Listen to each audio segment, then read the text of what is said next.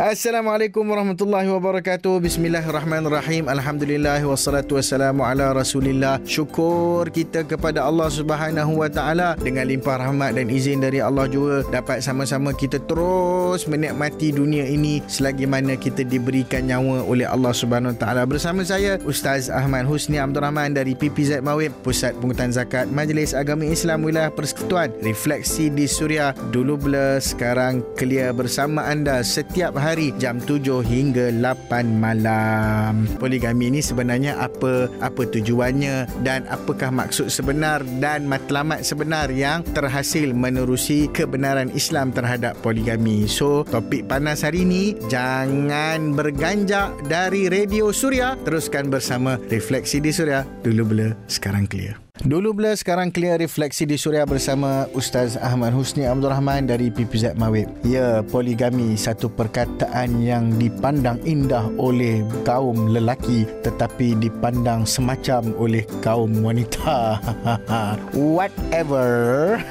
poligami ni apa ke benda sebenarnya? Kita refer kepada apa yang Allah Taala sebut dalam surah An-Nisa ayat ketiga, "Fankihu ma tabalakum minan nisa'i mathna wa thulatha wa ruba' fa in khiftum alla ta'dilu fawahidah. Apa kata Allah? Maka kahwinlah kamu dengan sesiapa yang kamu ingini dan kamu berkenan dari perempuan-perempuan yang lain sama ada dua, tiga ataupun empat. Jika kamu bimbang tidak mampu berlaku adil di antara isteri-isteri kamu, maka berkahwinlah kamu dengan seorang sahaja. So kita faham poligami ni kebenaran yang Allah Taala berikan kepada lelaki lelaki Muslim untuk bernikah lebih daripada satu orang isteri dan had paling maksimumnya empat orang. Jadi poligami ni berkahwin dan mempunyai ramai isteri. Ah, semua tu orang tahu. Tetapi ada orang tanya juga betul ke dengan alasan-alasan dapat payung emas lah dan macam-macam alasan keemasan yang lain. Sebenarnya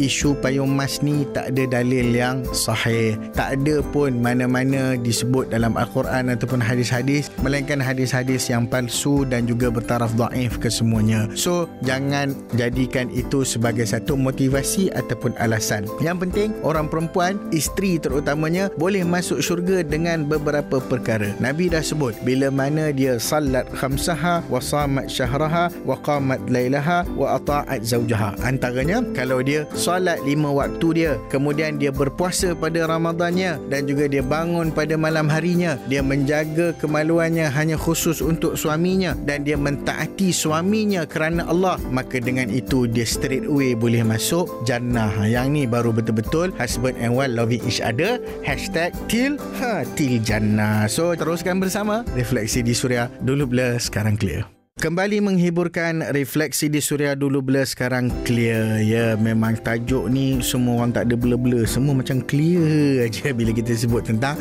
soal poligami. Yang lelaki clear pasal chance nak poligami. Yang perempuan clear sebab apa?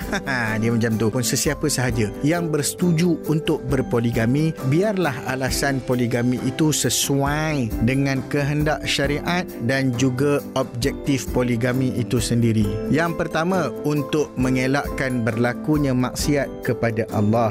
Nombor dua, tidak menyalahkan maksud daripada poligami semata-mata kerana ingin meringankan tugas sebagai seorang isteri. Sebab meskipun kita berpoligami, setiap isteri harus mentaati dan memberi khidmat kepada suami dalam bentuk yang terbaik. Bukanlah itu sebagai satu alasan untuk kita kata ada masa isteri lain yang jaga, ada masa kita yang jaga keluarga maka kita terlepas daripada tanggungjawab tersebut. Ha, yang ni sebaik-baiknya kita betulkanlah. Sebab apa-apa pun poligami ni satu arahan daripada Allah Subhanahu Wa Taala. Kalau kita reflect balik dulu zaman Nabi SAW yang berlaku di kalangan Nabi dan para sahabat kebanyakannya mereka berpoligami kerana menjaga kebajikan perempuan yang dinikahi yang kebanyakannya menjanda setelah kematian suami yang berjihad di medan perang. Sebagai Sebagaimana sabda Nabi SAW, As-sa'i alal armalati wal aitam kal mujahidi fi sabilillah atau kama qala alaihi salatu wassalam. Orang-orang yang berusaha menjaga kebajikan, perempuan-perempuan yang menjanda disebabkan oleh kematian suami dan juga anak-anak yatim dengan hasrat dan niat yang murni,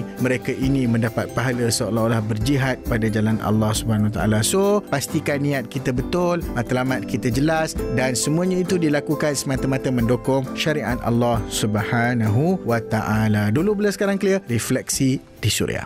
Kembali menghiburkan refleksi di Suria dulu bila sekarang clear bersama saya Ustaz Zaman Husni Abdul Rahman. Kita dah cerita-cerita pasal hukum poligami dan perkara yang viral baru-baru ni dalam media sosial. Jadi untuk kesimpulan perbincangan kita ni, apa nasihat kita sebenarnya untuk mana-mana pihak sama ada lelaki yang ingin berpoligami ataupun perempuan yang merelakan dirinya dimadukan dalam proses poligami. Dia ada beberapa peringkat hukum. Yang pertama, boleh jadi poligami itu wajib. Ini dalam kes-kes yang rare lah. Contohnya suami tersebut tak mampu mengekang hawa nafsunya hanya cukup dengan seorang isteri dan ada kemungkinan dia melakukan maksiat mendatangi pelacur dan seumpamanya. Maka hal yang macam ni memang susah untuk ditentukan tetapi jika benar-benar menjadi masalah maka wajib hukumnya berpoligami untuk mengelakkan daripada berlakunya maksiat. Yang kedua, hukum asal poligami iaitulah harus maka terbuka kepada mana-mana lelaki yang mempunyai kemampuan fizikal, material, spiritual dan juga psychological. Ha, ini hukumnya harus dan kekal sebagaimana biasa. Yang ketiga, hukum sunat iaitu apabila seseorang memerlukan isteri yang lain. Contohnya kerana isteri pertama sakit ataupun tidak mampu melahirkan zuriat dan dia merasa mampu untuk berlaku adil kepada isterinya. Maka pada ketika ini dihukumkan sunat kerana ada tujuan kebaikan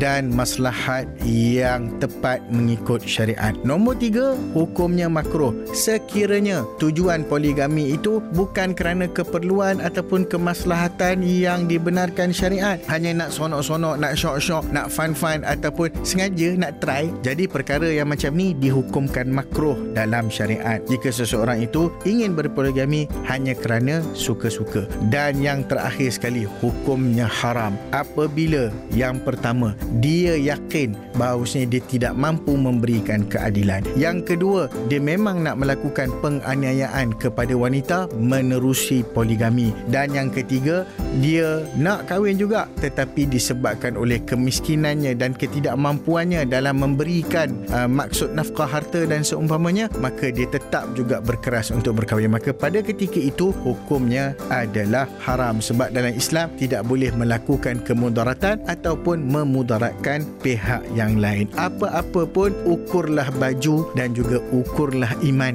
di dalam dada kita sendiri. Pastikan setiap satu yang kita lakukan mestilah mematuhi syariat yang diturunkan Tuhan. Refleksi di Suria, dulu blur, sekarang clear. Okey guys, Alhamdulillah kita telah sampai pun ke penghujung bicara bersama saya Ustaz Ahmad Usni Abdul Rahman dari Puzat Mawib Refleksi di Suria. Dulu blur, sekarang clear. InsyaAllah kalau siapa-siapa yang ada soalan, ada kemuskilan, tak kira lah pasal apa-apa isu pun, kita cuba layan, kita cuba jawab sekadar mampu, boleh hantar ke WhatsApp Suria 012-555-1053 ataupun boleh DM saya terus Instagram at Ustaz Husni. Jangan lupa hashtag DBSC Sehingga kita berjumpa lagi setiap hari 7 hingga 8 malam. Acah-acah nak tambah isteri. Sebelum tambah ukurlah iman di badan sendiri. Assalamualaikum warahmatullahi wabarakatuh